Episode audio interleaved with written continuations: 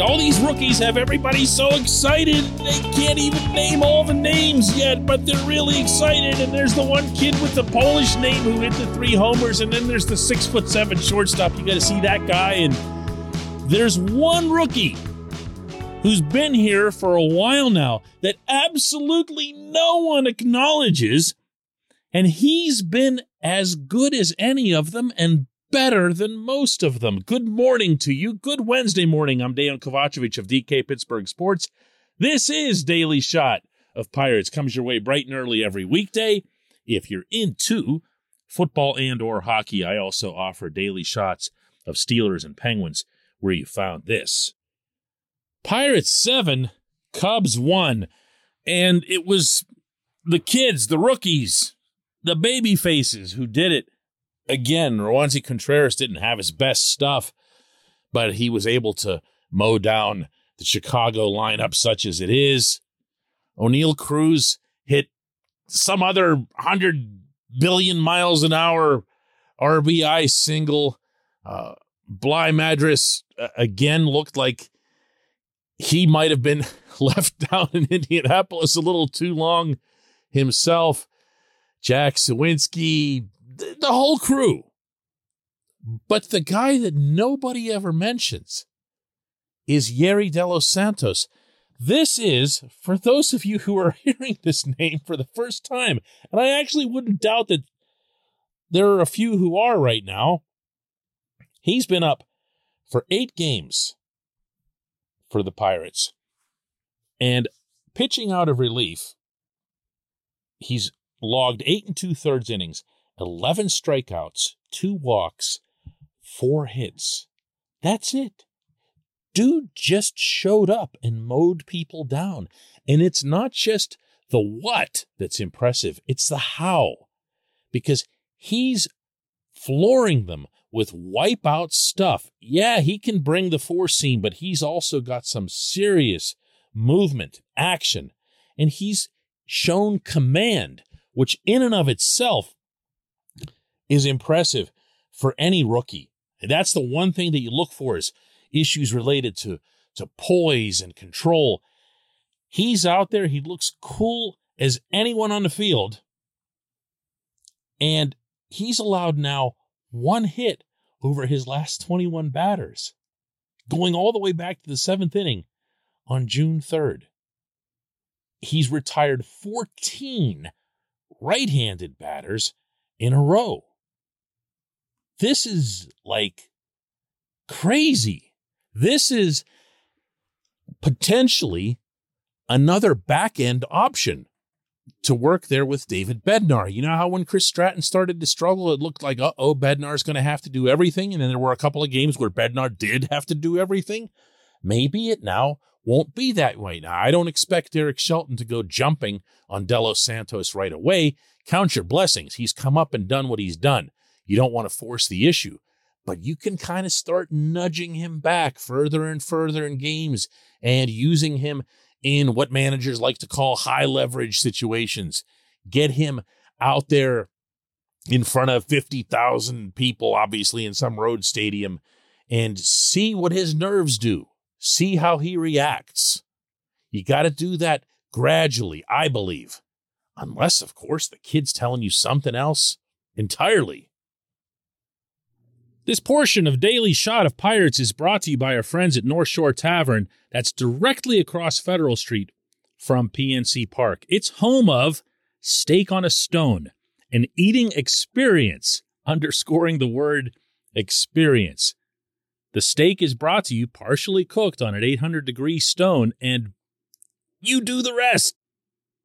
It's a ton of fun, it's a great meal, and it's a baseball atmosphere like no other in Pittsburgh. North Shore Tavern, right across Federal Street from PNC Park.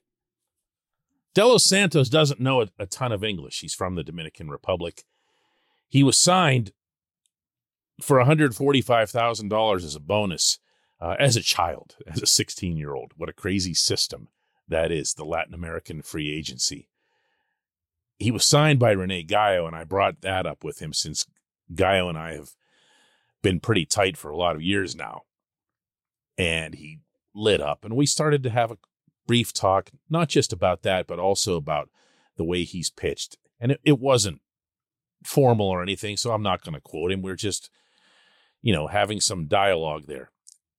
And you could see whenever he was talking about his pitching, and I didn't necessarily understand everything that he was saying to me, but there was a there was an excitement in his eye. There was an eagerness to convey his confidence. There, does that make any sense to you? I'll try it again if it doesn't. I've seen pitchers, including Dominican pitchers, who aren't yet super fluent in English, they'll kind of look away. They'll get a little bit nervous. They'll worry that they'll say something that might get them in trouble unwittingly. And that's very understandable. That's not a criticism. Uh, as I often say to them, their, uh, their English is a lot better than my Spanish. But De Los Santos just lit up.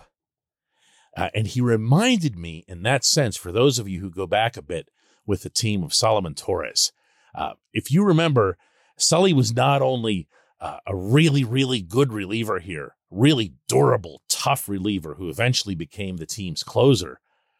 He's also just like the nicest man, you know, the most outgoing, and those eyes were so happy. This is what De Los Santos reminded me of. And that, in and of itself, was fun for me to observe. And when I asked him about how he's doing, is he having fun? Yes, he goes in the same way that Torres would. Um, I'm going to be the only one who's talking about him, and that's okay. That's okay. The next time you have a chance to watch him pitch, and he did it again last night, pay a little bit of extra attention. He's not just another guy they're bringing out of the pen. And I know the way these games go because you can see enough of the Heath Hembree and Anthony Banda that you can get a little numb to what's coming out from that fence if it isn't Bednar. This kid is worth it. This is someone who really should be a significant part of this team's future, even if nobody's giving him any due right now. When we come back, just one question.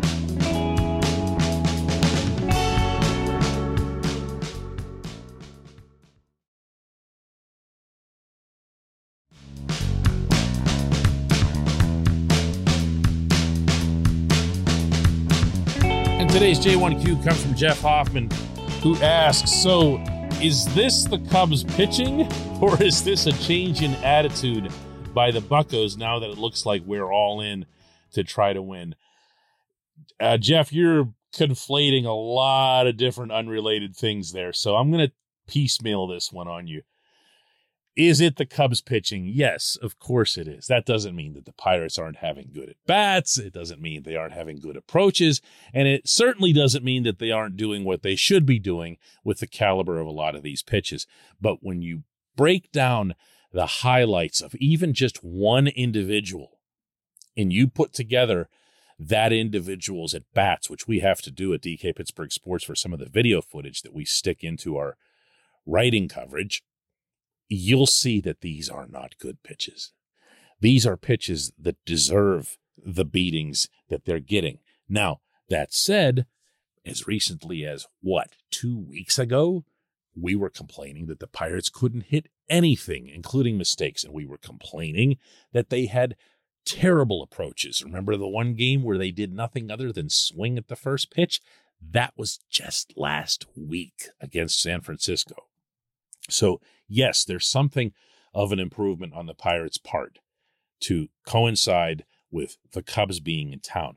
Now, this other thing that you bring up, a change in attitude by the Buckos now that looks like we're all in to try to win.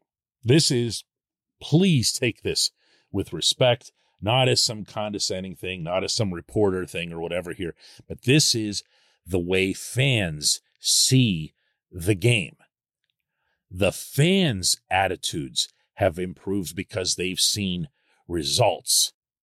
The fans' attitudes have improved because uh, they've seen some signs of what they'd been told to wait for, and now it appears like the wait would have been worth it. What's happening at field level isn't attitude, and it most definitely isn't, and I mean this ever, some Nutting thing, which is what you're making it sound like. Like, wow, we hated Nutting, but now our attitude has gotten better. Well, that's uh, first of all, that's your right to do that at any of those things, hate Nutting, whatever. Okay. But the players, this just doesn't come up in there. It just doesn't. Most of these players, please understand this, Jeff, are either on the precipice of being out of the major leagues or they were who? Brian Hayes, Bryan Reynolds, and a, no more than a handful of other guys. That's it. So their attitude wasn't an issue for any of them. That's also, by the way, the reason that you don't really see effort ever being an issue with a team that's built like this because every guy thinks that every time he blows it in terms of laziness, they're going to be back in Indy or Altoona like the next morning. Kind of like what happened with Rodolfo Castro, the only player who was publicly questioned as it relates to effort all season. That's just not a thing. That's not a thing. Don't transfer. This is what I'm saying here. Don't transfer what you're feeling to what they're feeling. I can assure you that it's not the same thing, just as it's not the same thing as to whatever uh, I'm feeling, seeing, hearing, reporting is what you're thinking or what they're thinking. It's just not the same. The players go out there to play hard every day. Their emphasis in the clubhouse has been on winning that day's game. That's not the emphasis of the front office, and you can argue into oblivion that it's not the emphasis of the ownership. But it absolutely is, was, and has been in the clubhouse. I appreciate the question. I appreciate everyone listening to Daily Shot of Pirates. We'll do another one of these tomorrow.